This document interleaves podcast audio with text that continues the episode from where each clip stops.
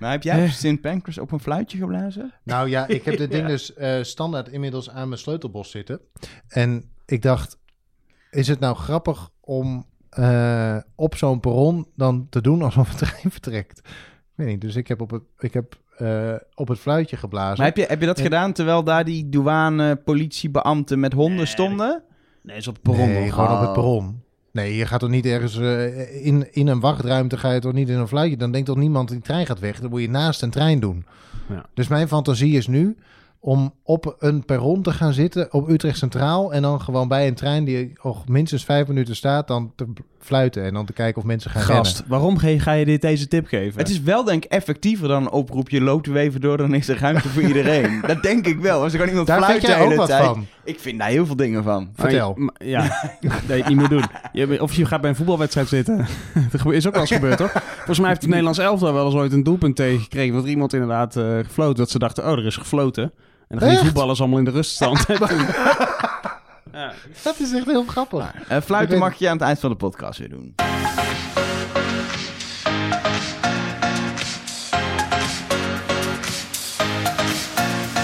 Hallo, ik ben Elger en welkom bij een nieuwe aflevering van de Spoorkast. Begin je nou jezelf eerst voor te stellen in plaats van de begint- gasten om je ja, heen? Je begint eerst Ik met jezelf. zo, ja, ik vind dit weer eh, zo'n soort van egocentrisme hier Nou, dit is in ieder geval Ja. de Spoorkast, een podcast over reizen met de trein met de man die zijn eigen naam graag hoort blijkbaar.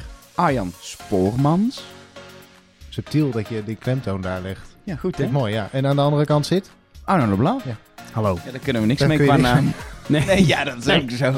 Dat hoeft ook niet. Dat is niet per se nodig. Jullie staan wel bovenaan in mijn telefoon met allebei AR.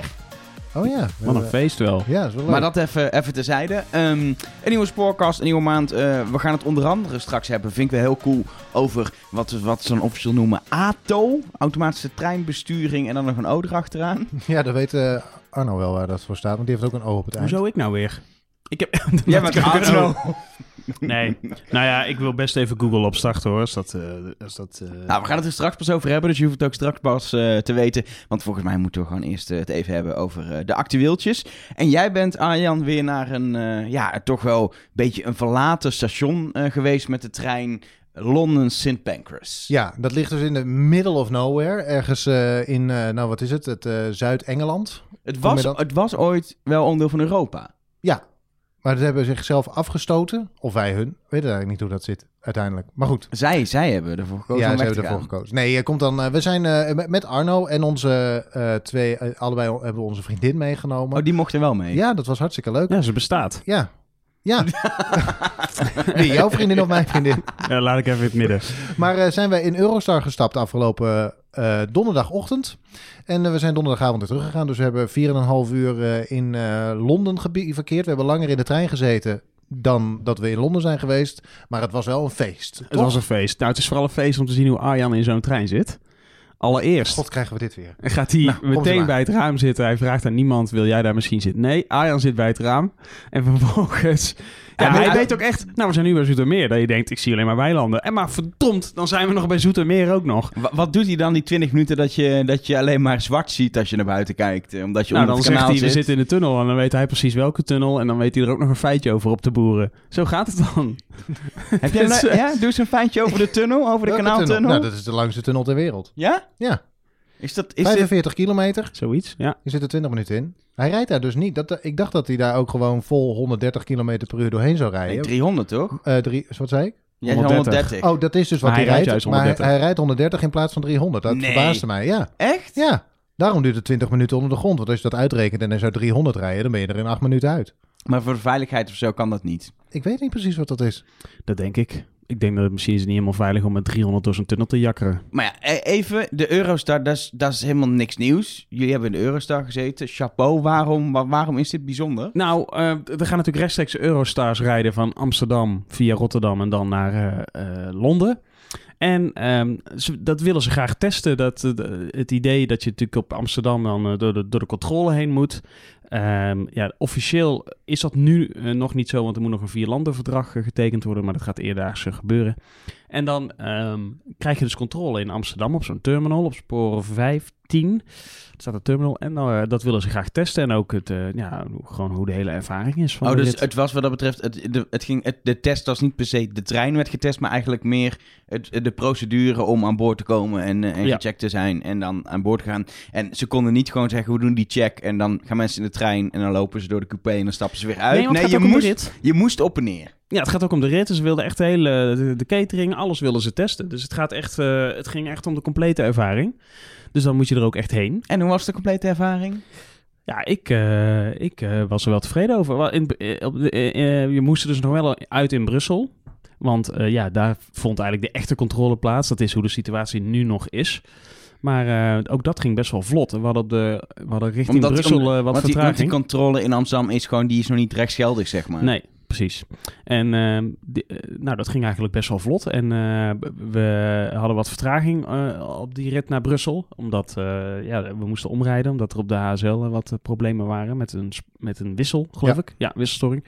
Maar dat, ook dat, ja, dan kwamen we later aan in Brussel. Maar toen wisten we ook dat je eigenlijk daar in 10 minuten wel door zo'n controle heen kunt. Dat kan echt. Want ik geloof dat we alles met elkaar een kwartier daar geweest zijn. Waardoor we de hele vertraging weer in hadden gehaald. En eh, gewoon op de trein die we bedacht hadden, weer door konden naar eh, Londen. En dan kom je echt in hartje Londen kom je uit. En dan, eh, ja, daar hebben we vijf uurtjes eh Arjan heeft vis en chips zitten eten. En eh, toen konden we weer En naar bier huis. gedronken en dan konden we weer. Het zijn, Ja. het zijn er straks, of eigenlijk nu al, maar straks met die controle is het dan direct eh, twee per dag. Eentje 's ochtends en eentje een beetje aan het eind van de middag. Maar er komt dan een derde, er is al een derde aangekondigd ook, omdat het eigenlijk nu al een succes is voordat het feest echt begonnen is. Er zijn er er al al drie. vijf. Vijf zijn er- aangekondigd. Ja, er zijn er al drie. Er komt er vier erbij. Oh, er zijn er en nu er komt er drie. vijf erbij. dat uiteindelijk. is het. Ja. Ja, maar dit is allemaal uiteindelijk. Ja, Ja. volgens mij gaan er in het begin maar twee rechtstreeks rijden hoor. Ja, Volgens mij dit- heeft Elga Oh, gelijk. dat zou kunnen. Want maar ik er heb- rijden nu drie. Ik heb hem toevallig geboekt voor mijn vakantie in juni. Oh. Dus eh dat kan echt? alleen 's ochtends en Nou, 's wat middags. leuk. Ja, Wat enig. ik ga op vakantie treinen in Engeland. Ik had het vorige keer al over. Eh, maar dan ga ik ook niet heen vliegen. Normaal vlieg ik vaak ergens naartoe en dan ga ik daar met de trein. Maar nu dacht ik, dat moet ik helemaal... Ik heb ook eigenlijk voor mezelf besloten dat ik, nu die Eurostar direct gaat straks, niet meer naar Londen ga met het vliegtuig. Heel Gewoon, goed. gewoon klaar. Nou ja, het, is ook, het, het scheelt je ook echt niks. Eh, niet. Qua tijd, dus het, nee, is, zeker, eh, nee. het is net zo snel en eigenlijk veel comfortabeler. Want wat ik vooral het echt dacht, ja, dit is geweldig, was omdat tijdens de terugreis, dus je stapt in Londen in de trein eh, en je staat ehm, drie uur en een kwartier later sta je in Rotterdam. En in mijn geval ben ik dan dus thuis. Ja, Dus ik, Ja. je, je rolt gewoon daarna. maar in principe eh, kun jij naar Rotterdam, de Hague Airport en vanaf daar waarschijnlijk wel naar Londen City vliegen. Ja, maar dat is omslachtig. Maar het is omslachtiger eigenlijk. Want dan moet ik, dan moet ik naar, eh, dan moet ik met de metro naar, eh, hoe heet die, halt, ergens metrohalte. Dan moet Geen ik op idee. een pendelbus stappen naar het, eh, naar het vliegveld. Dan moet je vliegen en dan sta je in London City op het vliegveld. En dan moet je ook weer af. Terwijl hier sta je gewoon, je staat gewoon op Rotterdam Centraal, je stapt op de fiets en je bent thuis. In mijn geval. Maar dat was onlangs zo. een persrit. En toen heeft AT5 het gedaan. Hè? De een verslaggever met het vliegtuig en de andere met de trein. De wedstrijd. Ja, en de trein had het gehaald. Ja. Dus eh, ja, het is niet goedkoper, maar ja, dat komt ook een beetje... Ja, vliegen wordt natuurlijk zwaar gesubsidieerd eigenlijk. We betalen volgens mij helemaal geen belasting over eh, brandstof en zo. Dus Maar ehm, ligt er ook aan waar je heen wil vliegen, want dan vlieg je naar Londen Ja. Gatwick of eh Southend. Dat Ook heet dat niet voor niks. Precies. Heel een- eind weg. ja. Dus als je naar London City wil vliegen, wat het enige een beetje centrale vliegveld van Londen is, dan is een Eurostar net zo duur. Of zelfs goedkoper. Ja. Nou, in ieder geval gemakkelijker. precies. Maar je- jij, jij- jij zal het weten. Maar jij hebt hem geboekt. Eh, eh, heb jij, eh, want het is, de, inmiddels heb jij het actueeltje een beetje geclaimd, maar dit is officieel geloof ik ja, nou, is actueeltje. ons Jullie actueel ding, eigenlijk. ja. Oh, dan, heb jij eh, niks anders meer, Arno. Jawel. Want eh, ze gaan de eerste klas afschaffen bij eh, Arriva in het noorden. En dan denk je, nou leuk, Eh, hoe werkt dat dan? Eh, nou, eh, ja, er is natuurlijk een soort concessie, die wordt gedaan door de, door de provincie in, de- in dit geval. En ehm, de provincie heeft gezegd, de eerste klas vinden we vanaf december niet per se meer nodig. En toen heeft Arriva gezegd, mooi, dan halen we hem eruit. En daar maken we dan, ja, ze gaan wel de tweede klas, of ja, eigenlijk de enige klasse, wel een soort upgrade geven. Maar het zorgt meteen, merk je, Je, wel, krijgt, je, krijgt nu, je krijgt nu de middenklasse, zeg maar. Dus tussen Ja, ja. Maar het zorgt meteen natuurlijk voor een soort discussie. en ik weet, Elger, jij zit in de eerste klas. Wat vind jij? Ja, ik, ik, heb dus, ik ben de meest rare reis gehoord. Ik zit buiten de spits in de eerste klas en in de spits in de tweede klas. Ik heb een DAL-vrij eerste klas en ik ga niet de volle map betalen voor eerste klas. Dus als ik dan eerste klas of in de spits moet, dan reis ik tweede klas. En moest ik, vaak, Ja. moet ik heel vaak staan. Ehm, eh, is wat vind eh, voor jij? de- ja, ik, ik vind de eerste klas heel prettig, omdat je gewoon wat meer rust en ruimte hebt. En zeker voor langere afstanden vind ik het gewoon heel fijn. En nou ja, ik betaal er dan iets meer voor, maar niet super veel meer vanwege mijn DAL-vrij abonnement.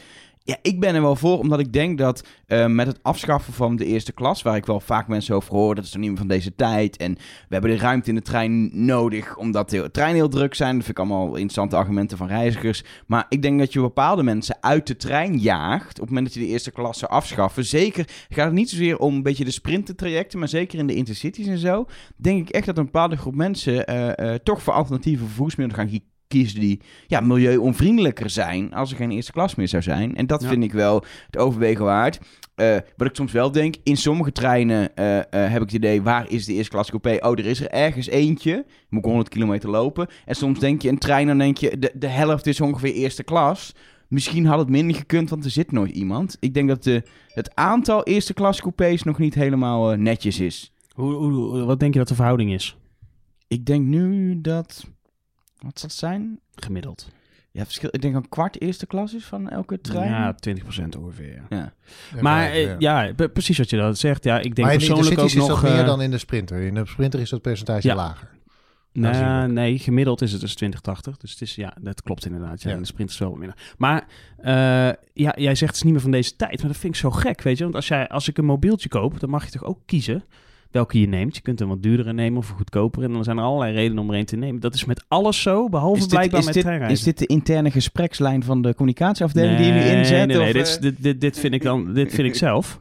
En ik zag dat namelijk laatst iemand twitteren. Toen dacht ik, ja, dat is eigenlijk wel zo. Nou, maar daarom, ik ben, ook, ik ben niet, wat ik zeg, ik ben wel voor het behouden, omdat ik vind dat die keuze er moet zijn. Ik denk wel dat de discussie interessant is, wat moet je nu met, met als je echt ziet, propvolle tweede klasse en, en, en, waar, en echt eh, ja, nog ruimte in de spits in eerste klas, is die verhouding dan goed? Of moet je die verhouding anders maken? Moet je ja, een soort dynamische klasse maken? Dat kan bijna niet, maar dat je een eerste klas op een gegeven moment, dat de conducteur kan zeggen, die, deze eerste klas vormen we om naar een tweede klas.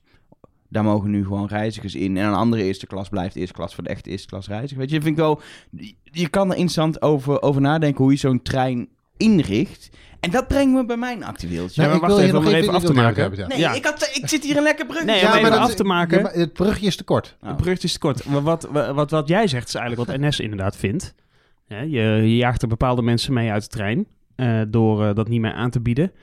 En eh, de, de, de drukte oplossen. Ja, kijk, zo'n eerste klas kun je één keer afschaffen. En dan los je er heel even op korte termijn iets mee op. Maar dan komt het uiteindelijk toch weer terug. Ja, ik denk dat de 10 minuten trein een bewijs is dat eh, als je meer capaciteit creëert, dat het niet minder druk wordt. Want het wordt dat alleen maar drukker voor mijn gevoel. dat 15% op dat, eh, drukker. Ja, op, De, op dat traject. Ik denk als je eerst klas afschaft, dat het ook meteen... Het zit meteen vol. Maar zit het niet meer in de naam? Zit Ja. ik me wel eens af te vragen. Want je, Ja. zul, je hoort dit nooit in een vliegtuig. Want daar, heet het, gewoon- daar heeft, het, heeft het een Engelse naam. En je, dat, de class, dat valt zo'n half weg. World Business Wij hebben, Class. wij hebben eh, in de Eurostar had je gewoon...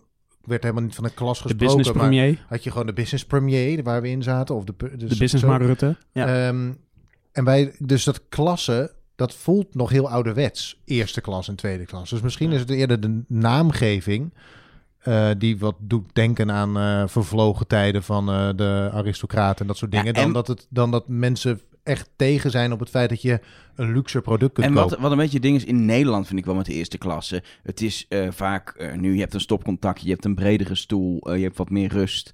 Ehm, maar dat is het verschil ook. Terwijl ik weet bijvoorbeeld in Noorwegen ben ik geweest. Daar is het gewoon zo dat bij de eerste klasse coupé zit een koffie. Daar heb je ook echt wel langere afstanden hoor. Maar dan heb je een koffiemachine waar je gratis koffie kan halen. En een krant. Dat is inclusief in een eerste klas kaartje. Er zit dus het soort service level bij. Als je eerste klas reist, dan krijg je dit als extra services. En in Nederland heeft eerste klas...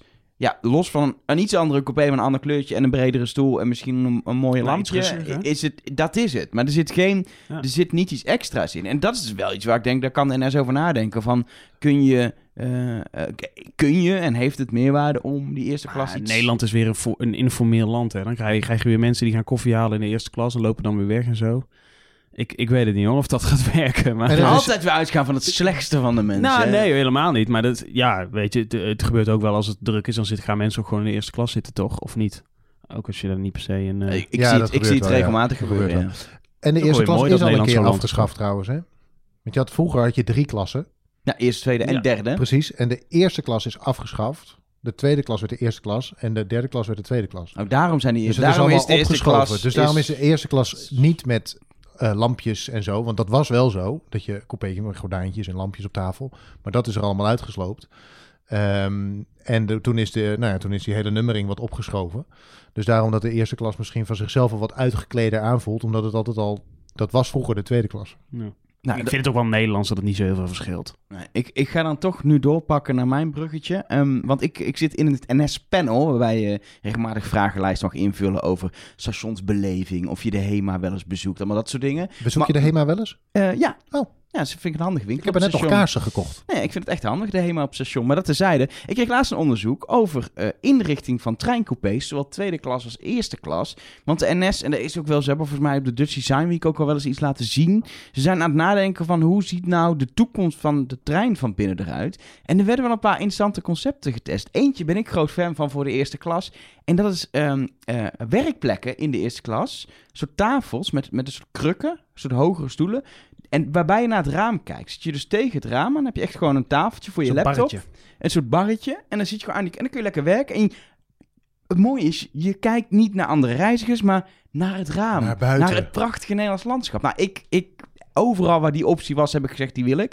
Eh, maar bijvoorbeeld ook een hele leuke, eh, wat denk ik ook heel veel problemen kan oplossen in eh, de treinen bijvoorbeeld richting Schiphol, en maar ook rond Eindhoven, ehm, is verhoogde tweede klas eh, stoelen, waarbij je dus even wel met een opstapje op de stoel moet. Eh, wel normale stoelen, maar die staan dus hoger, waardoor daaronder een lege ruimte ontstaat waar je koffers kwijt kan. Want je hebt nu wel bij bepaalde dubbeldeks bijvoorbeeld dat je hem tussen de stoelen kan schuiven, maar als je een beetje een grote koffer hebt, dan past dat weer niet. En ja, die, die, die bovenvakken bij de dubbeldekkers werkt ook niet zo goed. Ze zijn nu aan het kijken, hoe kunnen we een trein nou inrichten dat er meer kofferruimte is, zonder dat eh het ten koste gaat van stoelenruimte. Dus zijn ze aan het kijken om dat weer naar boven te doen. En zo zijn ze, ja, zo zijn ze allerlei dingen aan het testen. Ik werd volgens ook uitgenodigd als soort vervolg om naar Culemborg te komen of all places, want daar staat in het geheim, ik weet niet of ik het mag vertellen. Ik zie je nog niet boos kijken, dus blijkbaar mag het. Ik, ik, ik wist het helemaal niet. Ja, Ja, blijk, blijkbaar... eh, daar staat de als het naar maquette. mensen is gestuurd, dan... eh, Daar De staat-. Ja, zeg maar, de- een real-life coupé met nieuwe stoelvormen. Eh, om dat uit te proberen. Ik kon maar die niet. heeft ook op de Dutch Design Week hebben, die, hebben die ook gestaan. Oh, dat is dezelfde. Dat weet ik niet, maar daar hebben ook eh, van die dingen gestaan. Ik vind, Wel dat, interessant, ik, ja. vind dat, ik vind het wel interessant dat eh, de NS daar nu zo, eh, zo mee bezig is hoe zo'n trein in wordt gericht. Want we hebben juist zien dat Nederland met de jaren vooral is geworden van maak het zo simpel mogelijk. Dus het moet eh, allemaal heel duurzaam zijn, dat het, de bekleding niet snel stuk gaat. Maar daardoor wordt het ook soms een beetje, een beetje schraal hoe een trein qua inrichting eruit ziet. Het is vooral heel veel stoelen in elkaar eh, proppen op eh, zo eh, veel mogelijk ruimte. En hier wordt nagedacht over wat zijn nou hele andere manieren waardoor het juist het besteden van de tijd van het reizen eh, beter wordt afgestemd door het meubilair. Of het meubilair beter op hoe je je reistijd besteedt. Jij Zo bent eigenlijk nog tevredener geworden. Nou ja, zodra ze het invoeren. en dat zal wel weer twintig jaar duren. hè. Maar eh, ik ben wel voor. Ik eh, zie mezelf wel zitten aan het barretje eerste klas met mijn laptopje een beetje werken. Terwijl het prachtige Nederlandse landschap voorbij schiet. Nou, wat ik ook in de, de opgeknapte dubbeldekker zo slim vind, er zat nog zo'n liftje in.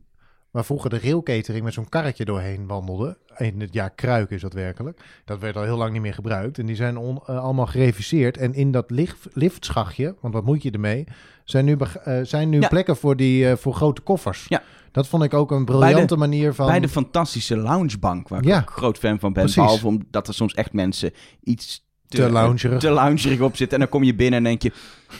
Het zou fijn zijn als je even rechtop zit, zodat er meer mensen kunnen met z'n zitten. tweeën. Ja. Precies. Ja, want het liftje is natuurlijk niet meer nodig, want de railcatering die, die shout al. Ik vind het wel eh, pittig hoor, als die mensen voorbij zien komen. Met zo'n eh, rugtas. Ja, zo'n rugtas met Ja, dat alles lijkt me erin. ook zwaar, ja. Daar moeten we het later keer eh, over hebben, denk ik. Want volgens mij moeten we snel door met het hoofdonderwerp van deze aflevering. En dat onderwerp is de Automatic Train Operation, Tada, Afgekort. tada. ATO. Pam, pam. Oh, dat, je hebt hem echt opgezocht even op Google. Ja, ik denk ik zoek het even op.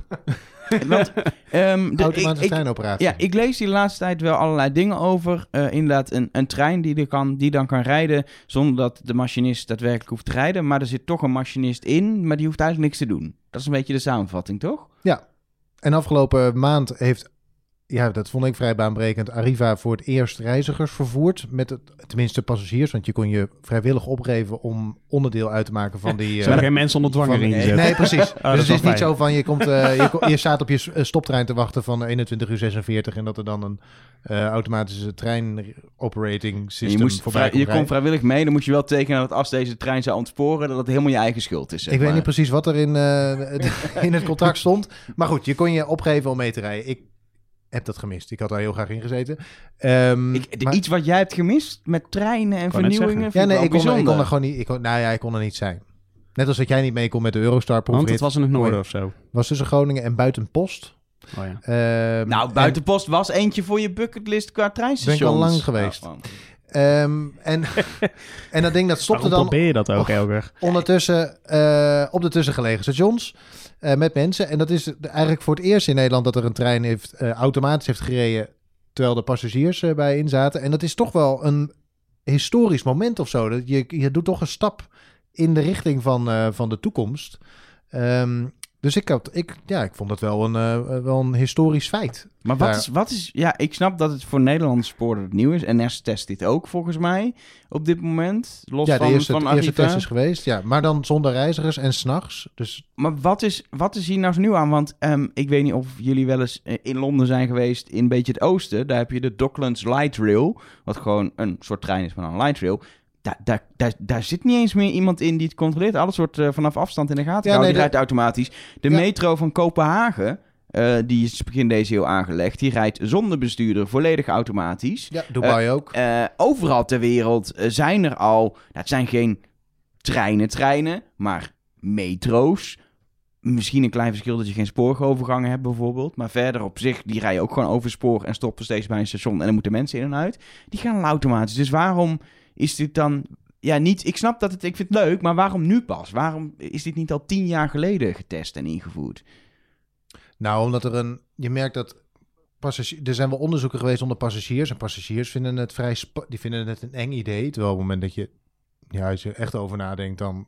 Ik vind niks idee- leuker dan in Londen voor nee, in de is- DLR gaan zitten en dan Ja. alsof je zelf eh, de bestuurder bent eh, over, eh, over dat spoor heen Maar te is er in. Londen ook geen, want is het een soort automatische piloot? Hè? Dus zit er nog altijd gewoon iemand bij? Nee, nee, er zit niemand bij. Er kan wel, als het nodig is, kan een steward daar eh, voor in een paneel openklappen. En dan heeft hij opeens een, een console om wel zelf te remmen en gas te geven. Maar in principe gaat het helemaal automatisch en wordt het ook op afstand gemonitord. Ja, nee, in Dubai is hetzelfde. Daar heb je het. Maar goed, daar hebben ze natuurlijk een, een volledig nieuw metronetwerk uit de grond gestampt. En daarbij was de wens om het volledig automatisch te Ja, doen. dat is Dus in, Kopa- je- in Kopenhagen ook. Daar is Ja. de metro vrij recent aangelegd. Precies, Eh, daar richt je natuurlijk doen. dan je hele infrastructuur richt je erop in om dat allemaal eh, zo vlekkeloos mogelijk te laten verlopen. Maar ook daar, daar zit niet eens een steward meer in de trein. Dus die trein die rijdt volledig zonder personeel aan boord.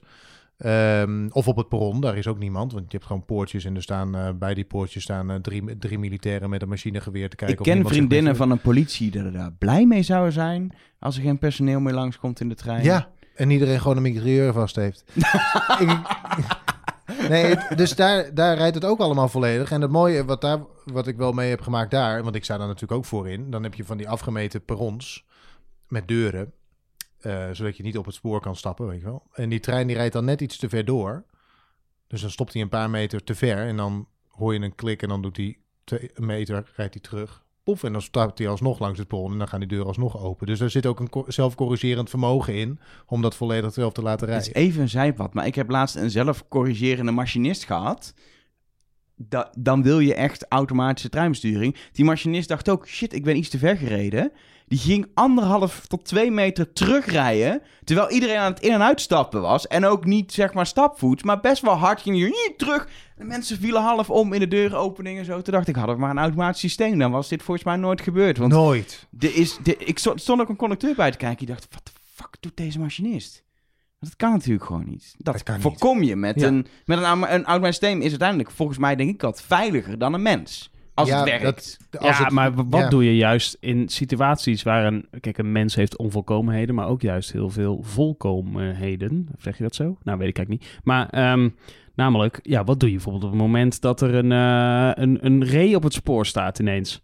Of een, eh, weet je, de- ja, gewoon de menselijke reacties. De menselijke, eh, interpretaties. Maar in principe kan een computer daar, als hij de juiste sensoren heeft en de juiste, juiste software, dan kan hij op elke blokkade op het spoor kan die sneller reageren dan een mens kan. ja, Even maar doet hij dat theorie. ook? Ja, dat is een, dat, de praktijk is een tweede, maar in theorie kan Ja. dat. ja.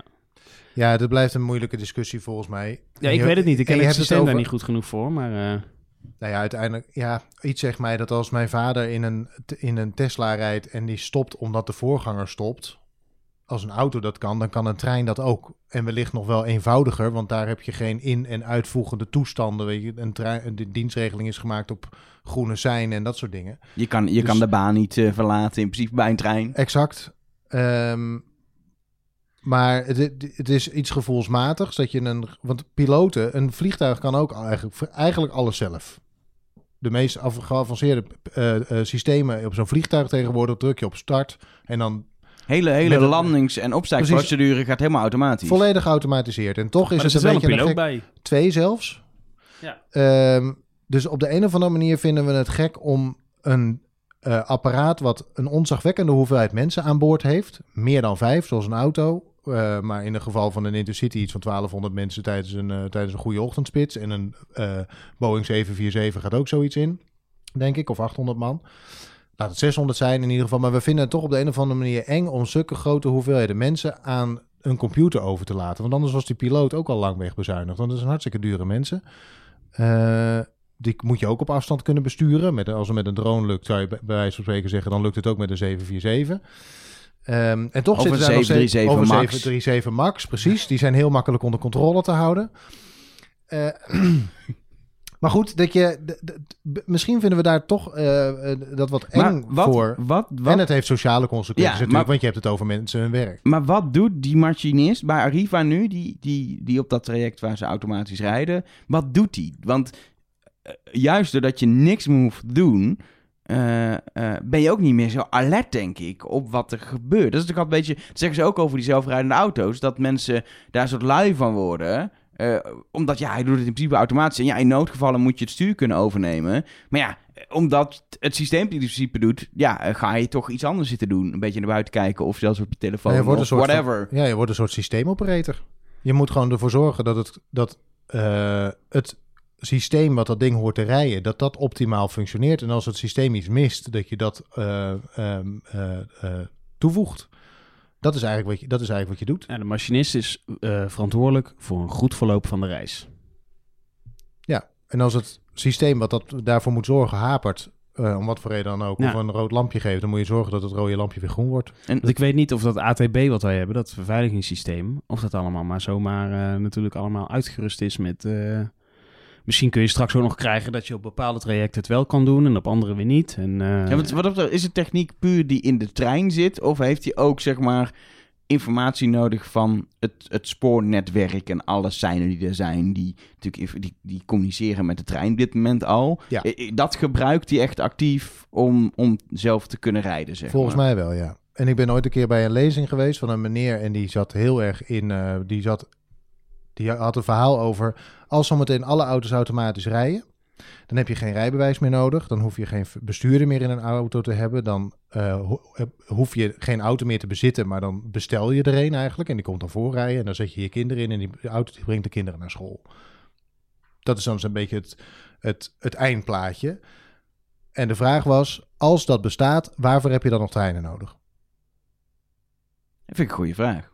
Dat is een hele goede vraag. En die man die zei, er zit allerlei automatisering en, ehm, eh, is er beschikbaar. En het spoor heeft het meest eenvoudige infrastructuur die er zo ongeveer is. Je hebt gewoon rails, daar kun je niet vanaf. Je hebt een dienstregeling die volledig vrij Maar is gepland Dat maakt, die infrastructuur maakt het ook heel kostbaar per kilometer uiteindelijk. Vergelijking met gewoon een stuk asfalt. En die man die zei, de, eh, de vernieuwing of de intelligentie moet in de karretjes zitten en niet in de infrastructuur.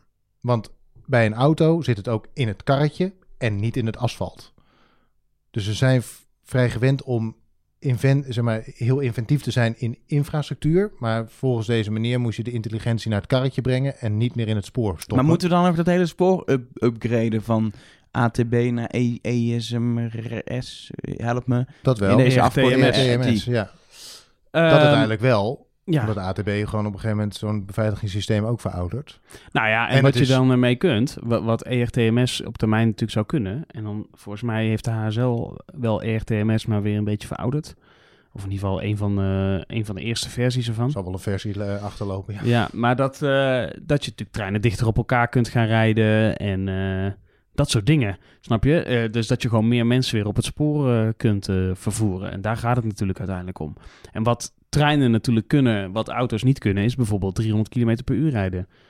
Wat in Nederland natuurlijk niet echt eh, gebeurt. Maar eh, dat zou op termijn wel kunnen.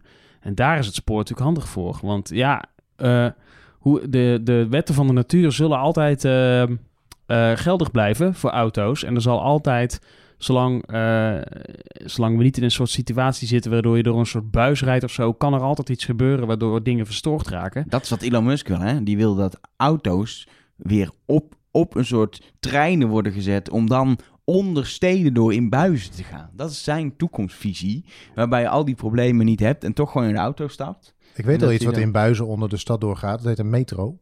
Oh, goed. Dus misschien- ja. Kunnen we daar iets mee. Leuk idee, die eh, zelf... Oh, dat, die rijden ook deels al zelf. Nou ja, de- en in Rotterdam bijvoorbeeld, ik weet, eh, weet ik dat de discussie loopt over daar kraakt dat metrosysteem in, eh, dat barst bijna uit zijn voegen vanwege de hoeveelheid mensen die dat ding moet vervoeren. En een van de oplossingen is ook daar om de bestuurder uit die, eh, uit die metro te halen, zodat die metro iedere anderhalve minuut kan vertrekken. Eh, en dat kan dus op de een of andere manier beter gedaan worden door middel van een, ehm, een automatisch rijdende metro dan met een metro met iemand erin.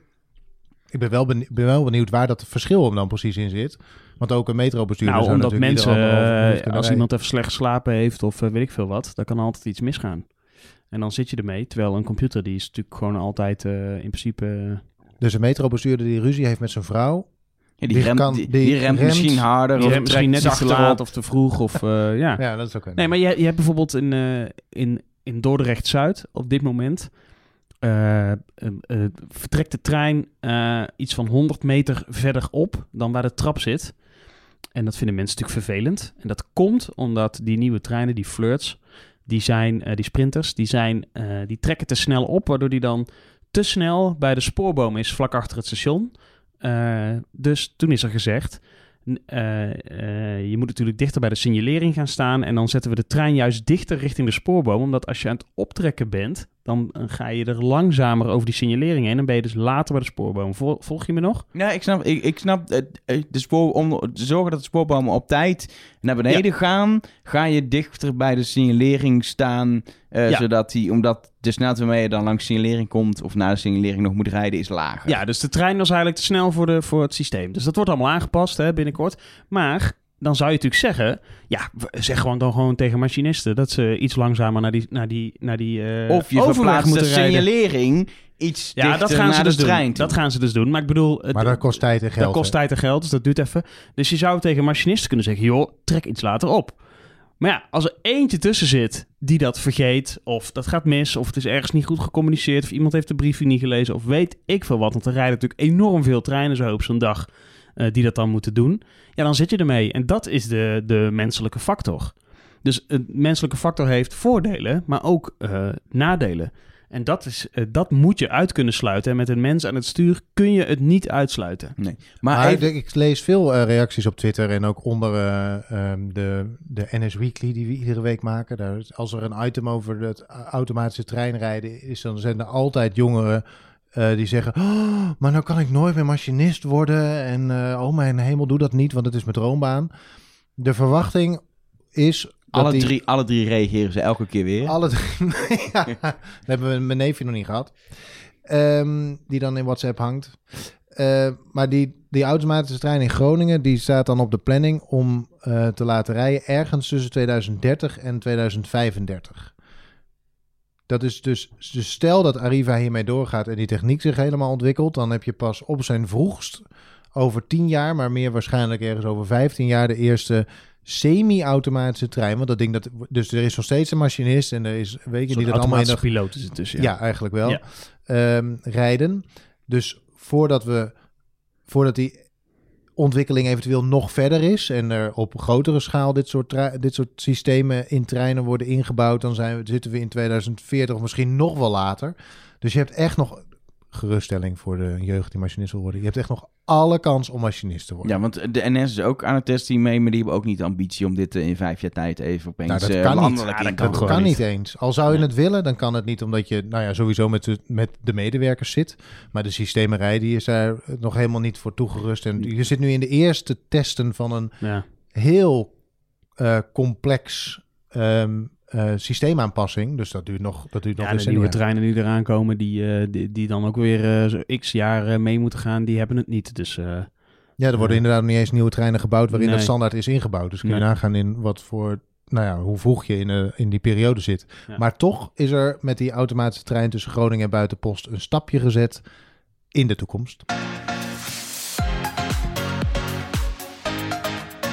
En dan is het tijd voor, nou, toch wel datgene waarvoor in ieder geval elke conducteur in Nederland naar deze podcast eh, luistert. Om uitgeroepen te worden tot conducteur van de maand, jawel. En ik geef het woord dit keer aan Arjan, want jij hebt een, nou, het is, je hebt een, ja, een soort persoonlijke band opgebouwd met de conducteur van de nou maand. en of, de huidige de conducteur aan de maand die, van de maand die nu aan de telefoon hangt. Hallo Willem, Hoi, goedemiddag. gefeliciteerd, je bent conducteur van de maand. Yay! Ja, met Willem heb ik afgelopen maand een dag meegelopen. Ehm, ik probeer dat eens in een jaar, anderhalf eh, half jaar probeer ik mee te lopen om ehm, lekker een dagje met de trein mee te gaan. En Willem heeft mij uitstekend ehm, eh, eh, begeleid. Eh, en is al 31 jaar conducteur, zeg ik dat goed Willem? Ja, dat is helemaal correct. Eh, sinds 89. 1989. Toen was ik drie. Toen, ja. Toen viel de Berlijnse muur, mensen. Ja, of, of ik ben zo oud of jij bent nog zo jong. Ja, dat... dat eh, laten we het op dat tweede houden. Ja, is goed. En eh, Willem heeft eh, mij uitstekend begeleid. Dus ik dacht, het is een fantastisch moment om 31 jaar inzet voor eh, de reiziger van de Nederlandse spoorwegen te belonen met de titel Conducteur van de Maand. Dus gefeliciteerd. ho- hoor ik hier Nou, een, klein, Willem, een klein Rotterdams accentje bij Willem? Of, eh? ja, ik ben geboren Arnhemmer. Maar ik woon de afgelopen 53 jaar woon ik toch al in Rotterdam. Afgelopen 53 jaar ook. er zijn mensen die zijn er geboren, die wonen er minder lang. Eh, ja, ja, ja, klopt. Ja. Maar ik, ik, het is- ik, ben, ik ben geen fan, fan van de club. Dus eh, daar kan je me niet blij, blij mee maken. Het gaat op een of andere manier met die conducteurs uiteindelijk Al- altijd, altijd over voetbal. voetbal. Ja, ik weet niet wat het is. Maar eh, ik, ben, ik ben benieuwd, want 31 jaar is echt wel een, een lange periode. Eh, wat, wat herinner je nog van hoe het werk van een conducteur was toen je, toen je begon? Want eh, nu kunnen we ons wel voorstellen dat je met je, met je railpocket een beetje over chipkaartjes scant. Maar 31 jaar geleden was het natuurlijk een heel andere baan eigenlijk die je had. Ja, nou ja, sowieso is eh, Railpocket ook eh, zo 2016. Want daar werken we al een tijdje natuurlijk niet meer mee. Oh ja, weet je, ik, werk, ik, ik ben geen conducteur, maar zo'n apparaat, zo'n ding waar je mee kan scannen en waar Ja, je treintijden mee op kan zoeken. En wordt zo. iemand gedist. Ja, heel goed. Lekker bezig, Helger. Ja, Eh, nou, tegenwoordig hebben we natuurlijk eh, de, de, de, de smartphone met de NS-apps. We hebben inderdaad de, de MCL, de kaartlezer. En ehm, ja, weet je, wat is, wat is anders dan vroeger? Vroeger deden we alles met papier. Had ik een tas bij me met een spoorboekje erin en een eh vertrekstatenboekje. En zo gingen wij voor de mensen eh, al bladerend door, eh, door al die tabellen heen om, om reizen te plannen. en dat is nu allemaal digitaal natuurlijk. Je, Ja, weet je, de, de, vroeger, ja, dan praat ik echt over, dan word ik echt oud.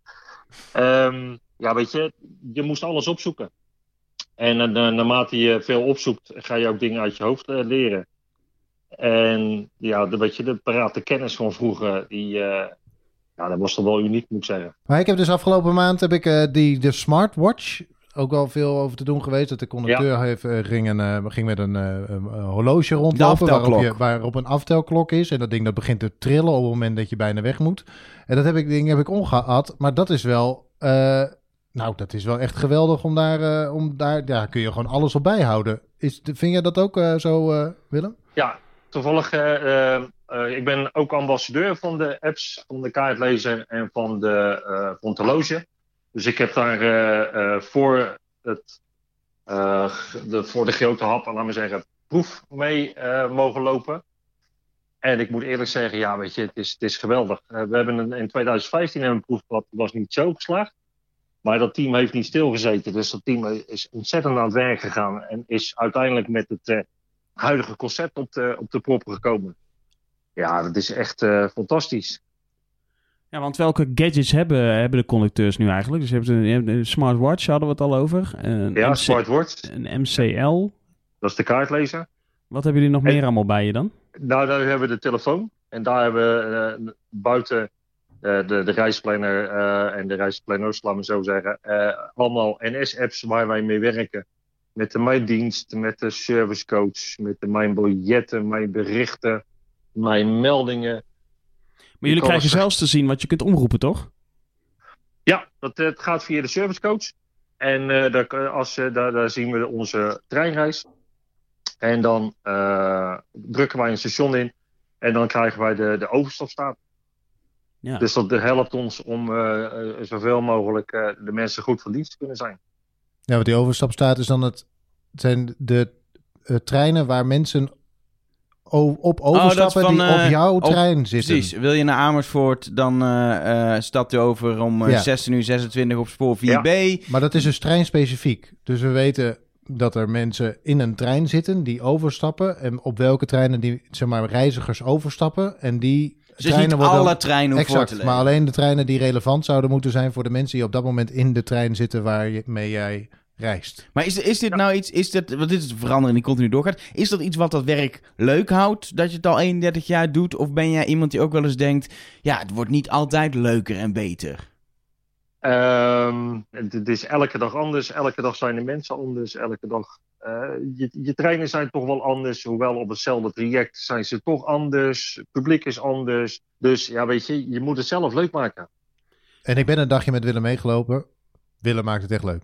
Hoe doet Hoe dan? Hoe? Ja, daar ben ik wel benieuwd naar. Daar ben ik ook wel benieuwd naar. Nee, weet je, je, je loopt door de trein heen. Ik, ik ben nog het, eh, het type wat, wat liever controleert dan alleen maar service loopt. Eh, je maakt dus een grapje, je maakt dus een opmerking, je geeft dus wel stickers weg aan de, aan de kinderen. Ehm, ik ben geen clown, maar ik ben wel een gastheer, denk ik. En ik eh, probeer het de mensen zoveel mogelijk naar de zin te maken.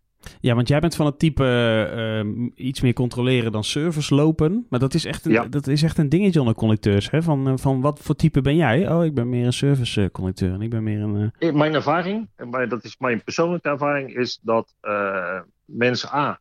eh, graag een kaartje kopen om gecontroleerd te worden. En B. eh, vaak pas met vragen komen als je ze daadwerkelijk aanspreekt, of dat je ze even aankijkt. En bij de serviceronde eh, heb ik vaak toch het idee dat ik het contact met de reizigers mis. Hoe langzamer ik het loop, hoe, eh, of ik het van tevoren aanmeld. Het is, het is anders. Nou is dat bij Willem ook wel zo op het moment dat hij aan het controleren is. Want die kan dat zo goed. We hebben een wedstrijdje gedaan in een coupé. Hij, hij doet het wel snel. Ja, maar dat is de, de ervaring die we hebben. Kijk, eh, eh, Arjan die, die leest het hele scherm af. En dat heb ik in, in, in no time eh, gele- gelezen. En eh, de ervaring leert dat meestal drie mensen verder denken we, ja, oh, er was wat mis mee. En dan loop je even terug. Hey Willem, we gaan, jou, we gaan je hartelijk bedanken. Leuk dat je even aan de, aan de telefoon wilde komen. Eh, wanneer eh, wanneer eh, ben je komende week allemaal te vinden? In het, nou, doe niet het hele werkschema, maar stel, laten we even een dag pakken. Vrijdag 6 maart. Ben je dan aan, Vrijdag aan het rijden? Dan ben ik aan het rijden, maar dan, dan zit ik op de ICD tussen Rotterdam, Den Haag en Eindhoven.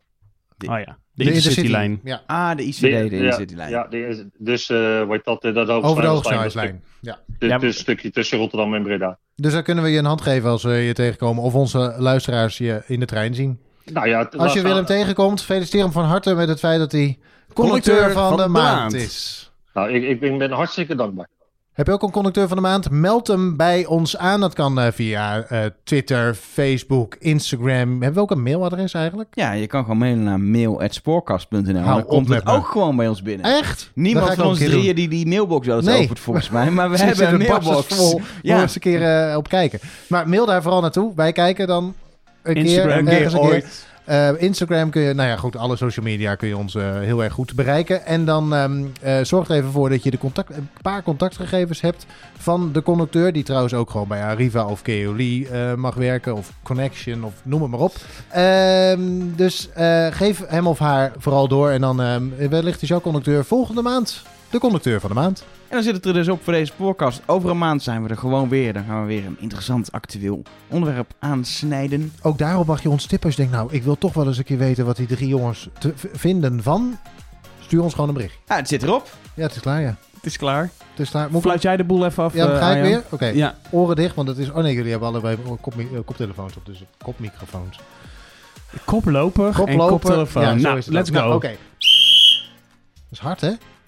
Toch wel weer.